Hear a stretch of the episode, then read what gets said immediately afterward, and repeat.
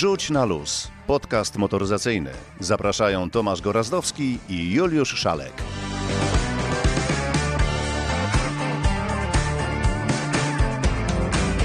Dzień dobry, dobry wieczór. W końcu nie wiadomo kiedy to pójdzie. Zapraszamy na 36. odcinek podcastu Wrzuć na luz. Znowu połączenie eksperymentalne, polsko-azjatyckie. Ja witam z Bangkoku, a ty, kolego drogi? Ja witam z Warszawy, ale dzisiaj słoneczna Warszawa, 3 stopnie, a jaka pogoda u ciebie? Równie słonecznie, 30 stopni, także mamy również coś wspólnego. Ale żeby nie zanudzać słuchaczy sprawami pogodowymi albo prywatnymi, to powiedz, jaki mamy itinerar na dzisiaj, jaką mamy marszrutę, o czym dzisiaj opowiemy. Dzisiaj powiemy naprawdę o samochodach niesamowitych, szybkich, pięknych i legendarnych. Na pewno o takich samochodach, których jakoś u ciebie na wyspie Phuket nie ma. Zaczniemy od Ferrari Daytona SP3, bo to jest samochód niesamowity. Później zajrzymy, jakie plany ma Porsche, bo okazuje się, że w czasach, kiedy motoryzacja bardzo mocno rośnie, Cayenne okazuje się za małym samochodem, po prostu. Zobaczymy także, co BMW widzi w przeszłości, co z przeszłości chce przynieść do samochodów przyszłości. No i nie zabraknie króla wśród samochodów, czyli Rolls-Royce'a, ale takiego Rolls-Royce'a przez duże R, a tak naprawdę przez duże B. No skąd to zazdroszczę ci trochę, co prawda parę samochodów marki Porsche tutaj i w Bangkoku, i na Phukecie widziałem, natomiast króla przez R, przez duże R nie zauważyłem. No widzisz, a w Warszawie takie jeżdżą i jest ich coraz więcej, bo jak rozmawiałem z dealerem tej marki, to na sprzedaż nie narzeka. Ale spojrzymy także na samochody trochę pod innym kątem. Doszliśmy do takiego momentu, w którym samochody mają czujniki, które kontrolują czujniki. Co z tego wynika? No dowiecie się za kilka sekund tak naprawdę. Swoje 3 grosze dołoży do tego Tomek Okurowski, który też dzisiaj o czujnikach, ale tak chwaliłeś się tym, że w Warszawie Rolls-Royce, a tutaj niekoniecznie, to ja ci powiem, że tutaj w moich okolicach zdecydowanie jest więcej jednej marki samochodu, której z kolei aż tak dużo nie ma w Polsce. Mówię o Fordzie Rangerze, z którym miałeś ostatnio okazję się zaprzyjaźnić. Tutaj zaryzykuję, że na bogatym południu to najpopularniejszy jeżdżący po ulicach pick-up i rzeczywiście jeździ Fordów Rangerów bardzo dużo. No widzisz, to zobacz, po raz kolejny łączymy kropki, bo okazuje się, że Ford Ranger jest najchętniej kupowanym pick-upem także w Polsce, więc coś łączy wyspę Phuket z Polską i faktycznie zobaczymy, co przygotował Ford na pożegnanie tak naprawdę ze starym Rangerem, no i powiemy, jak wygląda nowy Ford Ranger, bo pod maską, powiem ci szczerze, że szykuje się niemała rewolucja, a na pewno wiele osób się zdziwi. Na pewno nie będzie to silnik Hellcata, bo to nie ta marka, ale powiemy też o legendarnym silniku, który niestety nie przetrwał próby czasu i odchodzi tak naprawdę do wieczności. Na koniec absolutnie, bo nie chcę wchodzić w poletko Tomka, to prawda, będę mówił trochę o tym Mercedesie i czujnikach, ale z tej wycieczki na poletko Tomka szybko wracam na swoje zagrzane miejsce, będzie trochę o bezpieczeństwie. Wyrok w słynnej sprawie z ulicy Sokratesa zapadł, no i co dalej? Zastanowię się przez chwilę, co dalej z tymi wszystkimi zmianami przepisów, które miały u nas już być, a nadal ich nie ma. A na absolutny koniec zajrzymy do Gliwic i także zajrzymy do Daimlera. Co tam się dzieje u Daimlera i dlaczego i drogi z Renault się rozchodzą? O tym wszystkim już za chwilę. No tak, tym bardziej, że ja jeszcze dorzucę coś od siebie, to znaczy się wspólnie z naszą szalejącą reporterką Anią zajmiemy się sprawami sportowymi, bo przecież zakończył się rajd Moncy, wicemistrzostwo świata Kajetana Kajetanowicza i mistrzostwo świata pilotów Macieja Szczepaniaka. Zbliżające się samochodowo-sportowe wydarzenie na torze Modlin już za chwilę w perspektywie Barburka, o tym również dzisiaj powiemy. To tak w skrócie co dzisiaj, a w takim razie raz, dwa, trzy, Baba Jaga patrzy, zaczynamy. No to teraz ogólnie o świecie 2 i 4 kół. No to startujesz, kochany. Co z tym Ferrari? Oj, powiem ci, że tak, jak zobaczyłem te zdjęcia tego Ferrari, no bo oczywiście nie widziałem tego samochodu na żywo, a żałuję, szykuje się naprawdę niesamowity samochód, Ferrari Daytona SP3. To samochód tak naprawdę, który jest hołdem złożonym zwycięstwom Ferrari, a tak naprawdę takiemu zwycięstwu z 1967 roku na Florydzie, właśnie na torze Daytona, kiedy to trzy samochody Ferrari odniosły spektakularne zwycięstwo, zajmując wszystkie trzy stopnie podium. Były to samochody oczywiście niesamowite, niesamowicie szybkie. To była 330 P3-4, drugie było 330 P4 i trzecie było Ferrari 412P. Ja oczywiście czytam te nazwy, nie pamiętam ich, nie mam ich w głowie.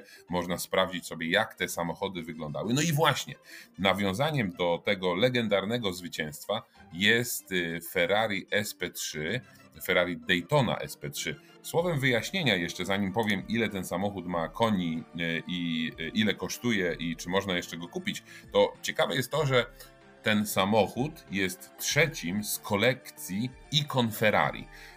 Ferrari wymyśliło sobie, że stworzy taką niebanalną kolekcję właśnie samochodowych ikon. Wcześniej to były dwa modele, Monza SP1 i SP2, był samochód jednoosobowy i dwuosobowy.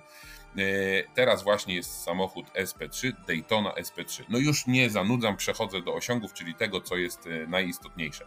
840 koni mocy, to jest najmocniejsze Ferrari w historii firmy. Silnik, który jest tutaj wykorzystany, to jest oczywiście V12 o pojemności 6,5 litra i jest to silnik, który pochodzi z modelu 812 Competizione, ale jest wzmocniony o 10 koni i to właśnie powoduje, że Daytona SP3 jest najszybszym i najmocniejszym, bo może nie najszybszym, najmocniejszym samochodem w historii marki. A jeśli mówimy o szybkości, no to tylko dodam, że do setki to auto przyspiesza w 2 sekundy 85 setnych. No, możecie sobie wyobrazić, ile, w jakim czasie przyspiesza do 200 sekund. Szybko, to jest szybciej niż większość samochodów, które jeżdżą po naszych drogach. Konstrukcyjnie oczywiście, bo nie tylko sam silnik jest tutaj istotny, konstrukcyjnie zaczerpnięto naprawdę wiele z F1. Te same materiały, podobna technologia, różne rozwiązania. Kluczowa w tym samochodzie jest też aerodynamika.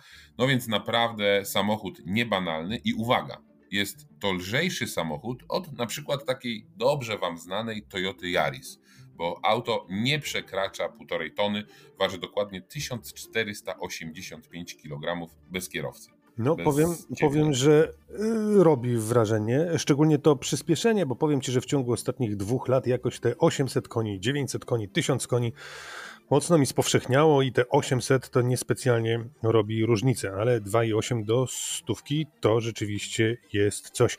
Mówiłeś o tych ikonach i o cyferkach, to jak zacząłeś mówić o trzeciej ikonie, wydawało mi się, że powiesz za chwilę, że trzeci w garażu Cristiano Ronaldo, ale pewnie prędzej czy później i tam właśnie się znajdzie. Bardzo dobrze kombinujesz, bo słuchaj, generalnie te samochody, te wcześniejsze ale nie ikony, wiem, czy wiesz, nie wiem, czy wiesz, że no. Cristiano się rozstał z Juventusem, rozstał się z Fiatem, rozstał się z Ferrari. W związku z tym wcale nie jest powiedziane, czy tak chętnie teraz kolejny model mu wręczą. No, więc tu od razu spieszę z odpowiedzią i okazuje się, że i Cristiano będzie właścicielem Daytony SP3 i wielu innych właścicieli, milionerów, celebrytów, którzy kupili wcześniej sobie właśnie Monza SP1 lub SP2, bo Ferrari sobie wymyśliło, że Daytonę będzie w pierwszej kolejności będą mogły kupić osoby, które kupiły poprzednie ikony. W sumie Daytony powstanie 599 sztuk, a wcześniejszych ikon powstało po 499 sztuk, więc wszyscy właściciele poprzednich tych samochodów Ferrari z serii Icona kupili Daytonę i tak naprawdę zostało 100 sztuk, które rozeszły się o tak.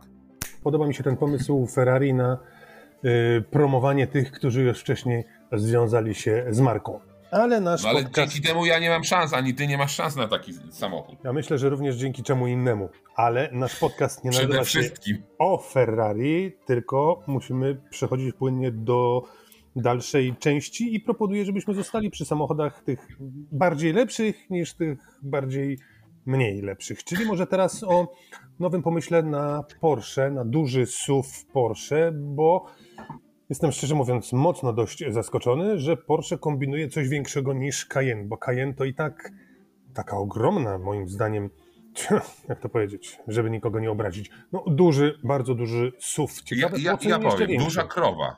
Duża krowa. Tak miało mniej więcej, tak miało to mniej więcej brzmieć.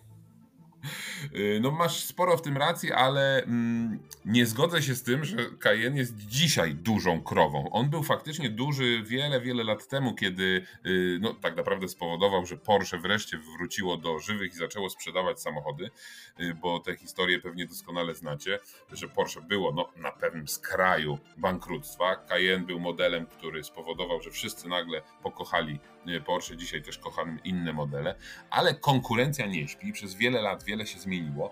Przecież pamiętamy, że mamy takie samochody jak BMW X7 czy Mercedes GLS, a to są, jeśli Cayenne jest potężną i wielką krową, to BMW X7 i GLS to są gigantycznymi krówskami. No i Cayenne okazuje się, że odstaje. Nie ma po prostu czego zaoferować swoim klientom. Stąd pomysł, żeby zbudować jeszcze większe auto od właśnie tego Cayenne. I jak to wygląda w liczbach? No, okazuje się, że Cayenne nie przekracza 5 metrów długości, a BMW X7 i Mercedes GLS owszem. Rozstaw osi także nie jest duży, bo to jest niespełna 3 metry, 2,9. To musi być też samochód, który będzie miał 3 rzędy siedzeń, bo dzisiaj jeśli pójdziesz sobie do Porsche i zapragniesz samochód, w którym będziesz mógł wozić dzieci na trzecim rzędzie siedzeń, to takiego samochodu nie dostaniesz. Więc już mamy odpowiedź, dlaczego Porsche myśli właśnie o takim samochodzie. Na koniec ważna informacja. Czy ten samochód pojawi się w Europie? Na pewno będzie dostępny w Stanach, ale w Polsce czy w Europie nie brakuje chętnych do tak dużych samochodów, więc myślę, że i tutaj auto pojawi się, no tylko pytanie kiedy. Myślę, że to będzie nie wcześniej niż za 2-3 lata. Chyba że na rynku półprzewodników nie poprawi się, a wręcz się pogorszy, to nie za 2, a może nawet za 5. To ja słuchaj... Ale jeszcze muszę jedną rzecz tylko powiedzieć, bo o tym zapomniałem, bo to jest ważne. Bo język widzę. Wszystkim pewnie się wydaje, że ten większy Cayenne będzie jeszcze większym SUV-em. Otóż nie do końca, bo Cayenne, bo Porsche kombinuje, żeby to było skrzyżowanie sedana z crossoverem, czyli być może Porsche zdecyduje się na stworzenie zupełnie nowego segmentu samochodów, no bo przyznać trzeba, że z tymi SUV-ami to chyba już wszyscy mamy ich po dziurki w nosie. No, mów za siebie, mów za siebie. Wrzuć na luz i pogadajmy. Żeby zostać przy tych samochodach, powiedzmy z górnej półki cenowej, to jeszcze mam tutaj w zapasie BMW i Mercedesa, no i króla na R. Ale powiedz, co tam z tym BMW i powrotem do korzeni? To jest niebywała historia. Okazuje się, że BMW chce zmienić, nie chce, tylko zmienia logo, a przecież niedawno BMW zmieniło logo. No i taka informacja gdzieś tutaj gruchnęła, ale okazuje się, że to BMW, o którym teraz mówi, to logo, o którym teraz mówi BMW, będzie dotyczyło tylko samochodów z linii M i samochodów, które będą miały pakiet M-kowy. A jak to logo wygląda? No to jest logo, które już pojawiło się w latach 70. na samochodach BMW. Zadebiutowało przy takim legendarnym modelu M30 CSL. Oprócz charakterystycznego logotypu BMW niebiesko-białej szachownicy pojawiają się okręgi czerwono-granatowe niebieskie. No nie brzmi to najlepiej, może też nie wygląda to najlepiej. To ma trochę nawiązać do kolorów oczywiście M-Performance, gdzie tam pojawia się ten granat i ta czerwień. No, czy to jest ładne? Patrzę na zdjęcia samochodów z tym logotypem i wygląda to trochę abstrakcyjnie, trochę karykaturalnie, biorąc pod uwagę jeszcze, że M-ki mają bardzo mocne przytłoczenia na masce, że mają bardzo mocne grille i te bobrowe zęby, to wszystko wygląda naprawdę jak samochód z komiksu. Taki emblemat pojawi się na masce właśnie i na felgach, nie będzie go na kierownicy. Ciekawe, czy będzie można z niego zrezygnować. O tym BMW nie pisze. Wiadomo jest, że właśnie pojawi się na M-kach i na autach, które mają pakiet M. Zawsze jak nie będzie podobał Ci się emblemat, to możesz zaparkować na przykład na noc na Pradze w Warszawie i rano już emblematu nie będzie, w związku z tym to jest pewnego rodzaju rozwiązanie. To przejdźmy w takim razie teraz do Króla przez duże R. W Warszawie odbyła się prezentacja Króla. Wrzuć na luz, wyluzuj. Łącząc kropki, można powiedzieć, że też ta prezentacja trochę ma wspólnego ze zmianą logotypu. Bo otóż Rolls-Royce Black Badge to nic innego jak wersja samochodu z nowym logotypem. No tak, nowym, bo nowy kolor w przypadku Rolls-Royce'a, nowy kolor logo, czyli słynnej statuetki Silver Lady, to naprawdę duże wydarzenie. No, okazuje się, że Black Badge, mimo swojej nazwy Black, nie odnosi się do koloru nadwozia, tylko właśnie do koloru statuetki, do koloru olbrzymiego grilla i do koloru felg. Te trzy elementy w Black Badge'ach są zawsze czarne. Dlaczego mówię, że w Black Badge'ach? Bo tak naprawdę taką wersję Black Badge można kupić nie tylko dla modelu Ghost, nie tylko dla modelu Cullinan, ale także dla wielu innych, a Black Badge jest czymś bardziej zaawansowanym niż Silver Badge, czyli no, takie też zupełnie inne wcielenie Rolls-Royce'a. I powiem Ci szczerze, że po raz pierwszy na prezentacji Rolls-Royce'a, po raz pierwszy w ogóle w historii Rolls-Royce'a usłyszałem o sportowym akcencie, o sportowych emocjach, o sportowej wersji Black Badge. No bo tak naprawdę oprócz tych wszystkich stylizacyjnych cudów, Black Badge to przede wszystkim 600 i 900, czyli 600 koni i 900 Nm. Posłuchajcie, co mówi Piotr Fus, czyli właściciel dealerstwa Rolls-Royce'a w Polsce, który o Black Badge'u i nie tylko wie wszystko. Black Badge jest modelem Rolls-Royce'a. W tym wypadku, który dzisiaj oglądamy, to jest Ghost, bo także Cullinan też posiada swoją wersję Black Badge i Wraith także jest Black Badge'em. Jest to wersja troszkę mocniejsza od tak zwanego Silver Badge i różni się generalnie także wyglądem. Wyglądem, czyli tak zwanym pakietem czarnym od nazwy Black Badge, czyli czarnym grillem, czarną figurką Spirit of Ecstasy, specjalnymi felgami, które są także z karbonu. Różni się wykończeniem wnętrza w karbonie ten samochód i troszkę innym łączeniem skór w wersji srebrnej. Natomiast Ghost Black Badge, jak każdy Black Badge, może być przez klienta stworzony tak, jak jemu się podoba, a nie tak, jak się komu innemu podoba. Czyli może być każdy kolor, może być każde łączenie skóry, każde przeszycie, poza rzeczami, których nie da się zmienić, czyli felgi, czarne dodatki i karbon w środku. Czy to jest sposób na dotarcie do nowych klientów, młodszych klientów? Z moich obserwacji wynika to tak, że ponieważ sprzedaliśmy kilka takich samochodów, w naszym kraju cały czas silniki V8, V12 są bardzo modne. Średnia wieku naszego klienta, który kupuje taki samochód, czyli można nazwać, że to jest bardziej sportowy niż ten normalny, tak? Bo on ma inaczej zestrojone zawieszenie, inaczej ma troszkę zestrojoną skrzynię biegów, jest bardziej, nazwijmy to, sportowy. Średnia wieku tych klientów to jest około 50 lat, gdzie na przykład w Anglii czy w innych krajach Europy to jest 60+. A proszę powiedzieć jeszcze trochę o silniku, bo to jest cały czas ten sam silnik, ale zmodyfikowany, więc jak to się przekłada na osiągi, jeśli mówimy tutaj o usportowionej wersji Rolls-Royce'a? Tak, no różnica jest taka, że ten samochód ma 600 koni, a nie 572 i ma 900 Nm momentu obrotowego, a nie 800. To jest oczywiście ten sam silnik, tylko na potrzeby Black Badge'a zmieniony przez inżynierów Rolls-Royce'a. Dzisiaj jesteśmy na premierze Black Badge'a dla Ghosta, ale dostępne są pozostałe modele również w tej wersji? Tak, mamy dostępny Cullinan Black Badge, czyli Silver Badge i Black Badge. Mamy dostępny Wraith Black Badge i Silver Badge, Dawn, czyli Cabrio. No i dzisiaj mamy najnowszy model Ghosta. W Phantomie jest Silver, on tylko Silver, no bo to jest samochód troszkę inny. To jak powiedział Pan, że mamy dostępne, to na koniec muszę zapytać, jeśli wyłożę już te pieniądze, to jak długo będę czekał na mojego Black Badge'a, na przykład w kolorze niebieskim? Jeżeli to będzie tylko kwestia koloru, no to myślę, że do pół roku jesteśmy w stanie samochód, mimo problemów, które ogólnie na świecie w tej chwili panują, możemy ten samochód w okolicach pół roku dostarczyć. Jeżeli będą jakieś inne projekty, typu jakieś personalizowane z wewnątrz, zewnątrz lub jakieś specjalne zachcianki, no to wtedy ta produkcja się trochę wydłuża i ona jest na tak zwany request, czyli po zrobieniu projektu umawiamy się z klientem, kiedy to auto będzie produkowane. Natomiast na dzisiejsze też problemy, od razu odpowiem, Rolls-Royce jest przygotowany, półprzewodniki, ponieważ to nie jest wolumenowa produkcja, Rolls-Royce jest przygotowany, ma tyle tych półprzewodników, które ma zaplanowane produkcji, no bo fabryka jest taka, że jej się nie da już powiększyć, tyle co może wyprodukować,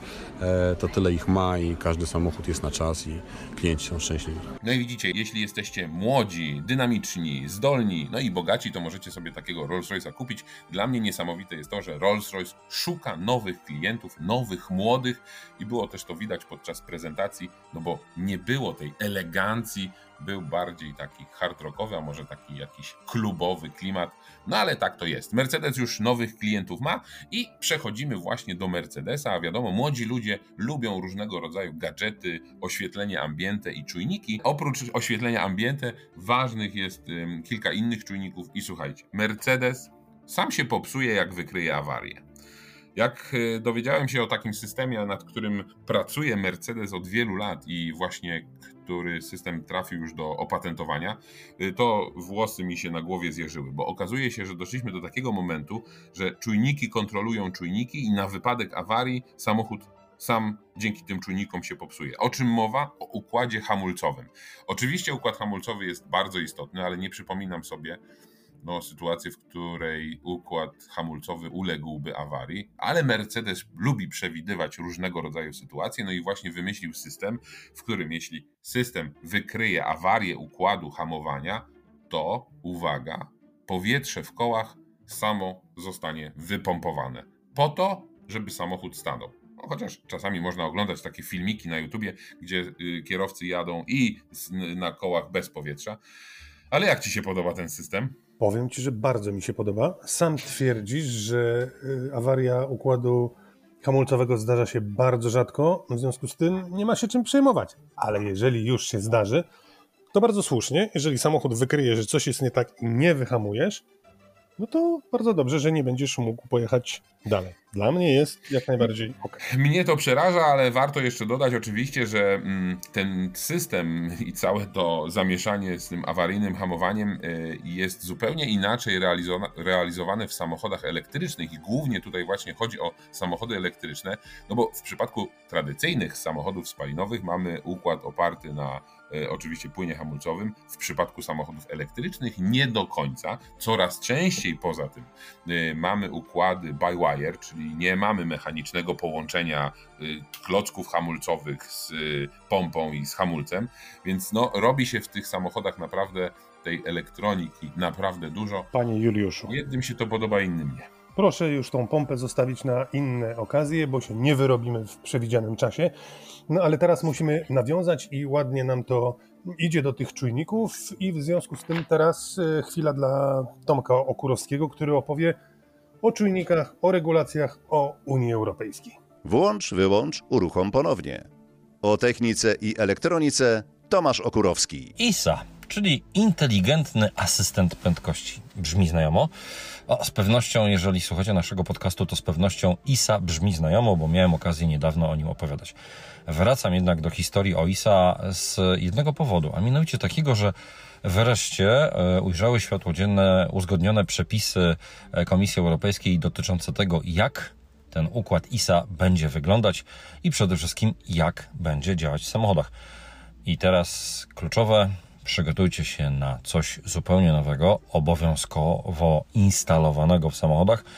Już od lipca 2022 roku ISA będzie dodatkiem nieopcjonalnym, ale wymaganym jako obowiązkowe wyposażenie we wszystkich nowo homologowanych samochodach. To bardzo istotne. Nowo homologowane samochody to tak naprawdę auta, których w chwili, kiedy nagrywam tę audycję i zapewne za chwilę będziecie ją słuchać, takowych samochodów na rynku jeszcze nie ma. Więc inteligentny asystent prędkości od lipca 2022 roku będzie montowany tak naprawdę w samochodach, które dopiero będą miały premierę w przyszłym roku. Najwcześniej w przyszłym roku. Więc tych samochodów z ISA początkowo na rynku za wiele nie będzie. ale od 2024 roku wydawać by się mogło, że jest to odległa perspektywa, ale jesteście w błędzie, bo jednak czas płynie dość szybko. Okazuje się, że w 2024 roku wszystkie nowe samochody sprzedawane w Unii Europejskiej, a te nowe samochody to nie tylko auta osobowe, ale także dostawcze, ciężarowe, autobusy, etc., będą miały ISA na pokładzie. No i teraz, cóż to za ustrojstwo nas czeka jako kolejny dodatek, przy okazji zwiększający także ceny nowych samochodów? ISA, tak szumnie zapowiadana jako taki kaganiec na kierowców, w istocie będzie takim dodatkiem, który będzie właściwie z perspektywy kierowcy głównie brzęczykiem lub ewentualnie tak zwanym wibratorem albo wzbudnikiem. Można używać różnych nazw. Wszystko sprowadza się do tego, że jeżeli samochód wykryje, że jedziemy zbyt szybko, ta prędkość jest zdecydowanie przekracza. Ta prędkość po prostu jest zbyt wysoka w stosunku do obowiązującego limitu, to albo wyświetli nam się stosowne powiadomienie na desce rozdzielczej i wraz z nim usłyszymy dźwięk alarmowy, który będzie trwał nie dłużej niż 5 sekund, albo jeszcze do tego będzie jedna atrakcja, mianowicie tak zwany haptyczny układ, czyli innymi słowy poczujemy na przykład drgania na kierownicy, ewentualnie drgania fotela. Wszystko po to, żeby dać jednoznacznie kierowcy do zrozumienia, że jedzie po prostu z niedopuszczalną prędkością na danym odcinku drogi. Włodarze Unii Europejskiej nie kryją, że najlepszym rozwiązaniem w przypadku układu ISA będzie połączenie układu rozpoznającego znaki drogowe, czyli dzięki kamerze układ ISA otrzymuje informacje o tym, jakie znaki związane z ograniczeniem prędkości zostały zarejestrowane przez kamerę, ale prócz tego będzie jeszcze nawigacja i dane zawarte w nawigacji. Oczywiście nie trudno zgadnąć, że lobby nawigacyjne, przede wszystkim z firmą TomTom na czele, bardzo teraz wywiera bardzo duży nacisk na to, aby w samochodach, które będą wyposażone w ISA, montowana była także nawigacja. No i teraz kolejna rzecz, skoro mamy sugerowaną, właściwie rekomendowaną przez włodarzy UE taką kombinację, że układ ISA stanowi połączenie układu rozpoznawania znaków drogowych i nawigacji, no to kluczowe jest pytanie, no dobrze, no to w takim razie w jaki sposób będziemy aktualizowali dane o dopuszczalnych limitach prędkości? Nie jest bowiem tajemnicą, że regularnie zmieniają się limity na danych odcinkach dróg, oddawane są kolejne odcinki, przebudowane istniejące, etc. Zmieniają się też lokalne przepisy dotyczące prędkości.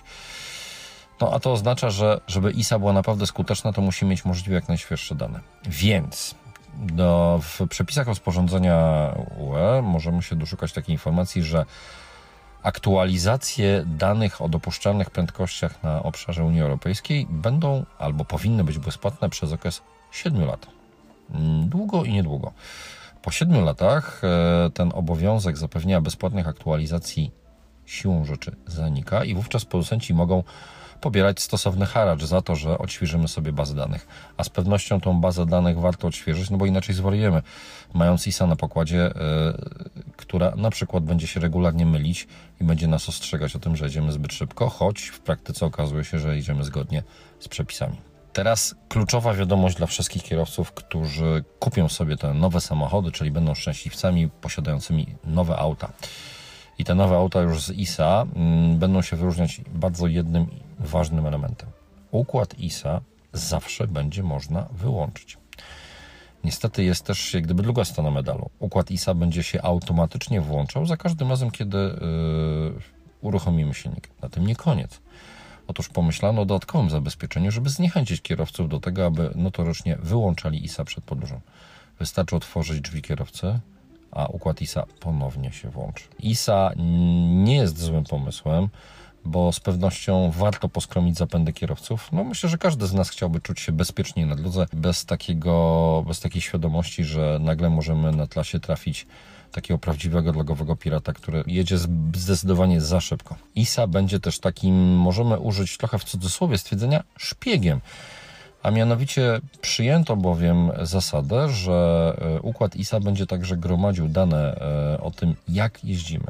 I te dane będą dotyczyły nie tylko alertów, czyli interwencji układu, kiedy przekraczamy prędkość, ale także będą zbierane statystyki z jazd z wyłączonym układem.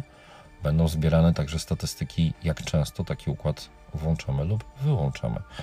Więc jedno nie ulega wątpliwości, coraz mniej może się ukryć. Powtórę, ta wiedza będzie przekazywana co pół roku do odpowiednich organów Komisji Europejskiej przez okres 2 lat, tak przynajmniej na razie przyjęto. W praktyce to oznacza ciekawą wiedzę na temat tego, jak jeździmy na terenie całej Unii Europejskiej. I to może być też zachęta dla włodarzy UE, aby pójść o krok dalej i wprowadzić to, czym jesteśmy straszeni od dawien dawna, czyli takiego już prawdziwego elektronicznego nadzorcy, który po prostu ograniczy moc silnika, kiedy będziemy jechali za szybko. No i widzisz, tutaj też świat i otaczająca nas rzeczywistość pokazuje, że od czujników, czy decydujących, czy mniej decydujących o rzeczywistości nie uciekniemy. Będzie ich coraz więcej. Nie było takich czujników, nie było takich problemów wtedy, kiedy wymyślano duży, mocny, stary silnik V8 Hellcat. No i co? I też się z nim pożegnaliśmy. No jeszcze nie pożegnaliśmy się, ale faktycznie już czas pożegnań, już można zacząć machać, bo faktycznie Hellcat, czyli taki piekielny kot, jak mawiało się w Stanach Zjednoczonych, silnik legenda, silnik oczywiście V8 o pojemności 6,2 litra, który no ostatnio miał moce od 702 koni do 840, no przechodzi do historii. Dzisiaj jest dostępny w Challengerze, w Durango i w Chargerze, ale do 2024 roku zostanie zastąpiony, uwaga, czym? Nie będzie to nic nadzwyczajnego, jak powiem, że napędem elektrycznym, bo no właśnie. Ale wiemy, że, bo nieraz o tym mówimy, że silniki elektryczne oczywiście one mają tę moc, no ale nie mają po prostu tego czegoś, no nie mają tego dźwięku, nie mają tego zapachu. Jak ktoś chce kupić, to ostatni gwizdek, ale widzisz, Challenger, i akurat ładnie nam się to zrymuje z Ranger. I tutaj Cię też zaskoczę. No bo tak, mamy przedziwną sytuację, bo tak jak mówiliśmy, że tydzień temu miałem okazję jeździć specjalnymi wersjami Forda Rangera, tak w tym tygodniu Ford zaprezentował nową generację Forda Rangera, tę, która dostępna będzie od przyszłego roku. Czyli zaprosił Cię na jakiś starość, tak? No właśnie. I teraz jakbym miał zamiar kupić Forda Rangera, no to co bym zrobił?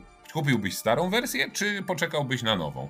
Biorąc pod uwagę, że na nowe auta dzisiaj trzeba czekać całkiem sporo, chociaż Ford twierdzi, że akurat na Forda Rangera nie ma takich długich kolejek, no to żeby to wszystko uporządkować, to tak, faktycznie Ford żegna się z Rangerem obecnej generacji i z tej okazji przygotował 4 wersje specjalne tego samochodu, które tak naprawdę pojawią się u nas, ale pojawią się tylko 3, bo jedna będzie u nas niedostępna. Ale całkiem to jest nieźle wymyślone, bo Ford postanowił jakby skierować te konkretne wersje wyposażeniowe, wersje stylistyczne do konkretnych osób. Czyli mamy auto bardziej sportowe, mamy auto bardziej na szosę, mamy auto bardziej terenowe, no i mamy oczywiście ekstremalnie terenową wersję, czyli Raptora Special Edition.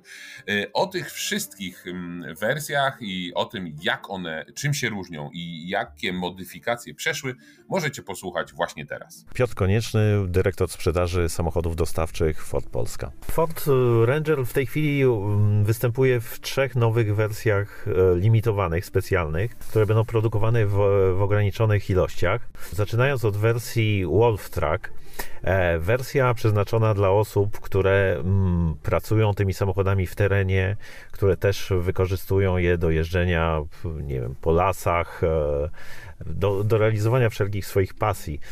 Samochód, który jest standardowo już wyposażony w elektroniczną blokadę tylnego dyferencjału, także w opony tak zwane all-terrain, które pozwalają jakby zachować pełne osiągi w takiej jeździe off-roadowej. To jest jedna wersja. Druga wersja to jest wersja Storm Track, bazowana na jednej z topowych wersji wyposażenia Rangera. I to jest samochód przeznaczony dla osób, które cenią sobie styl, wygląd tego samochodu i także zdolności terenowe oraz możliwości przewożenia czy do 1 tony ładunku, czy też holowania ciężkich przyczep nawet do 3,5 tony.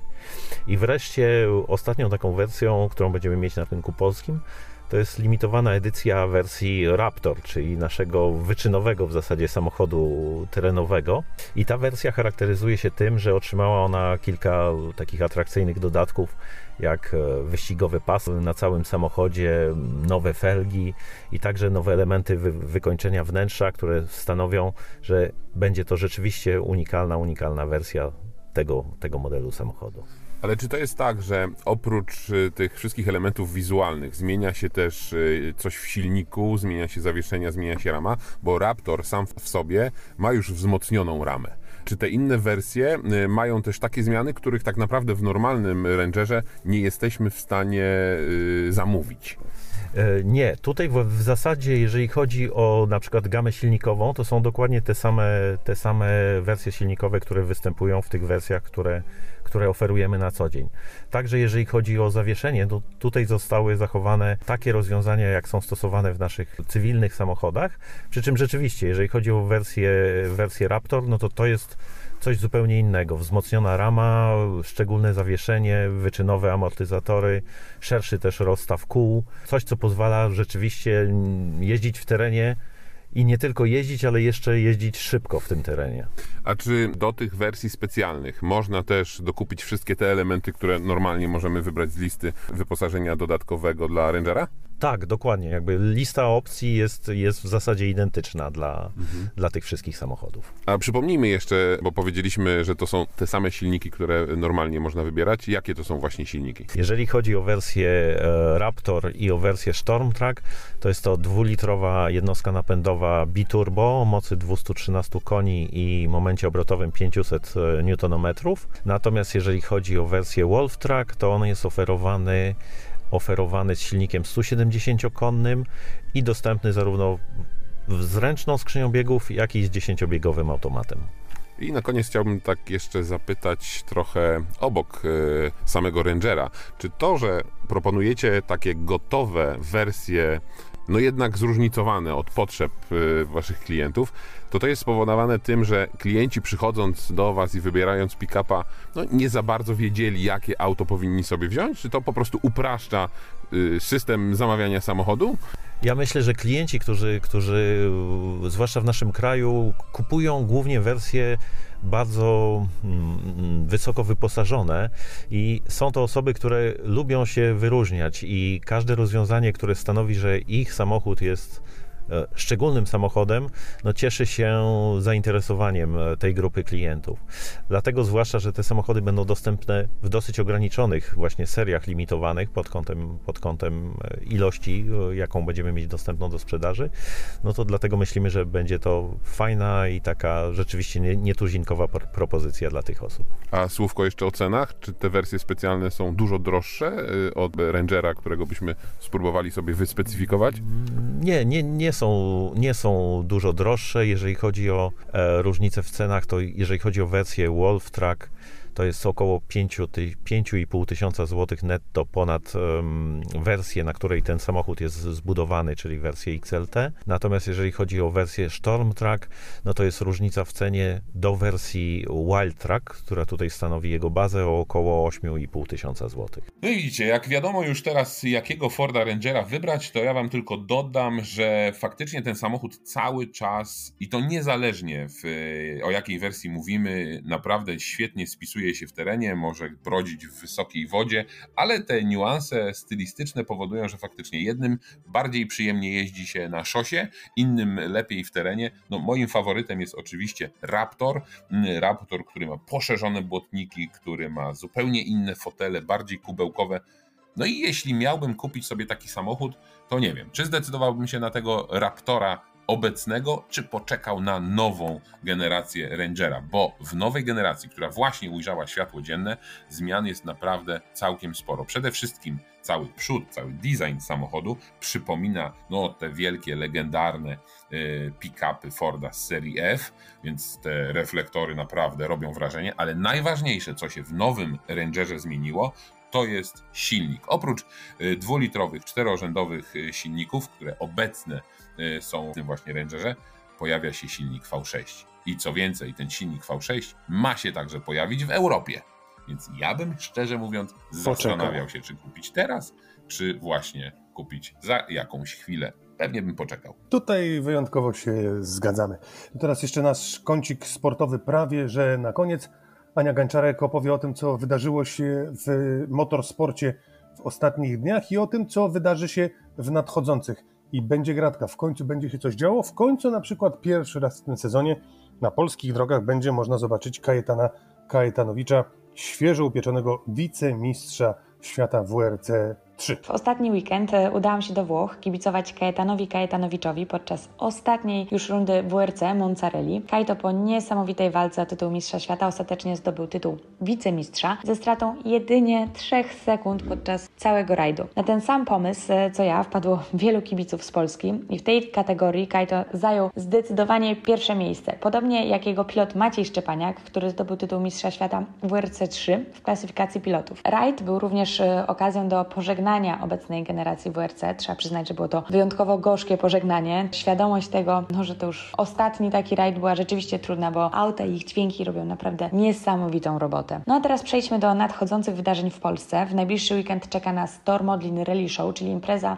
organizowana pod patronatem Leszka Kuzaja, która w tamtym roku zastąpiła Barburkę Warszawską, a w tym roku organizatorzy poszli o krok dalej i odcinki nie będą już jedynie znajdować się na terenie toru Modlin, ale również w pobliskiej słynnej twierdzy Modlin. Dzień później natomiast, 28 listopada, odbędą się otwarte zawody dla wszystkich zawodników, również tych bez licencji rajdowych dla amatorów, czyli doskonała okazja, aby sprawdzić swoje umiejętności na wybranych trasach toru Modlin Rally Show, po tych, których dzień wcześniej będą startować najlepsi kierowcy. Kolejny weekend, czyli pierwszy weekend grudnia, to oczywiście Barburka Warszawska, która wraca po rocznej przerwie i jak zawsze przyciągnie tłumy. Tłumy kierowców, tłumy kibiców. O tej magii tego wydarzenia opowie nam Adam Sroka, tegoroczny drugi wicemistrz Polski w klasie 4.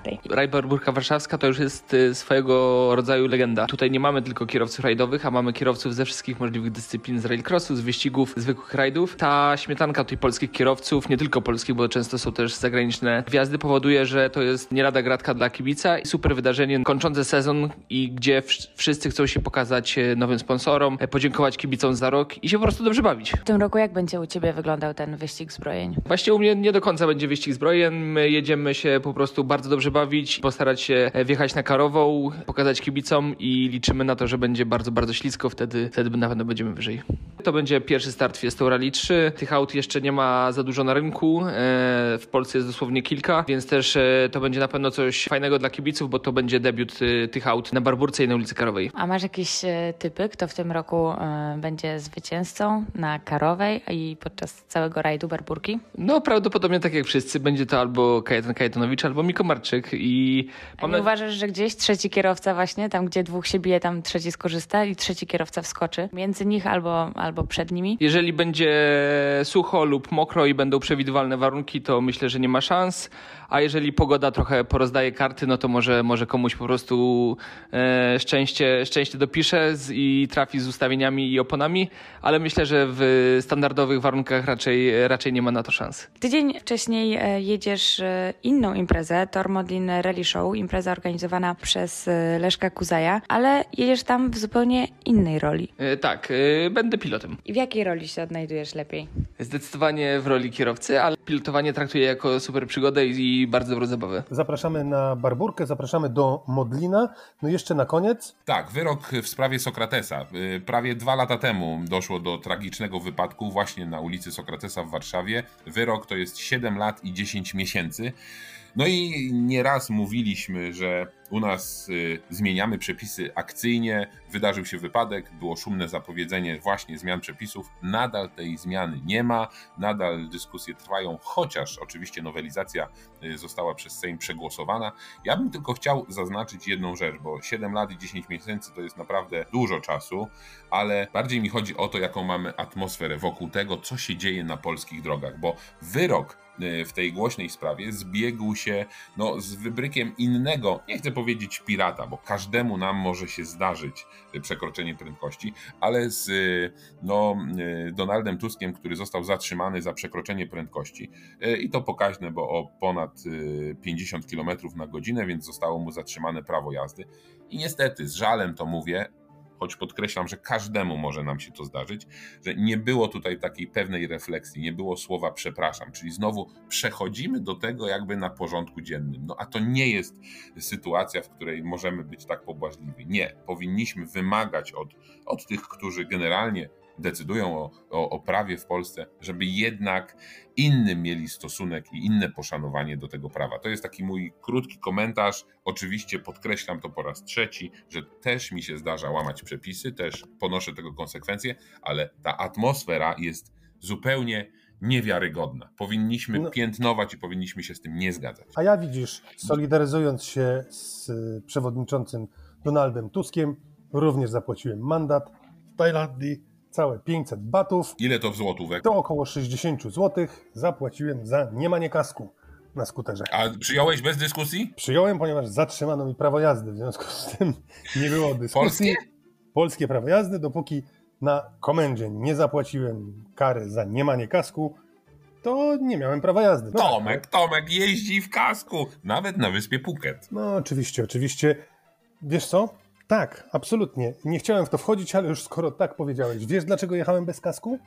Bo było ciepło. Otóż nie. Ja jeżdżę w kasku nawet jak jest ciepło. Ponieważ tajskie kaski na wyspie Phuket mają jeden rozmiar. I po prostu kask mi nie wchodził na moją głowę. W związku z tym... Czyli masz za duży łeb. Tak jest, dokładnie. Nie dało się, po prostu się nie dało. No i tyle. A powiedz mi, inni jeżdżą w kaskach, czy tam takie... Nie, miejscowi oczywiście, że nie jeżdżą, tylko policja musiała wypełnić jakąś normę, swoich przepuszczali, zobaczyli białasa na skuterze, bez kasku, ciach, 500 batów i możesz jechać dalej. To na koniec jeszcze tylko powiem jedną rzecz, bo zapowiedzieliśmy, że zajrzymy do Gliwic, to do Gliwic zajrzymy w przyszłym tygodniu. O, i bardzo dobrze, i to doceniam. Zbliżyliśmy się dzisiaj szybko do końca, to był 36. odcinek podcastu Wrzuć na luz.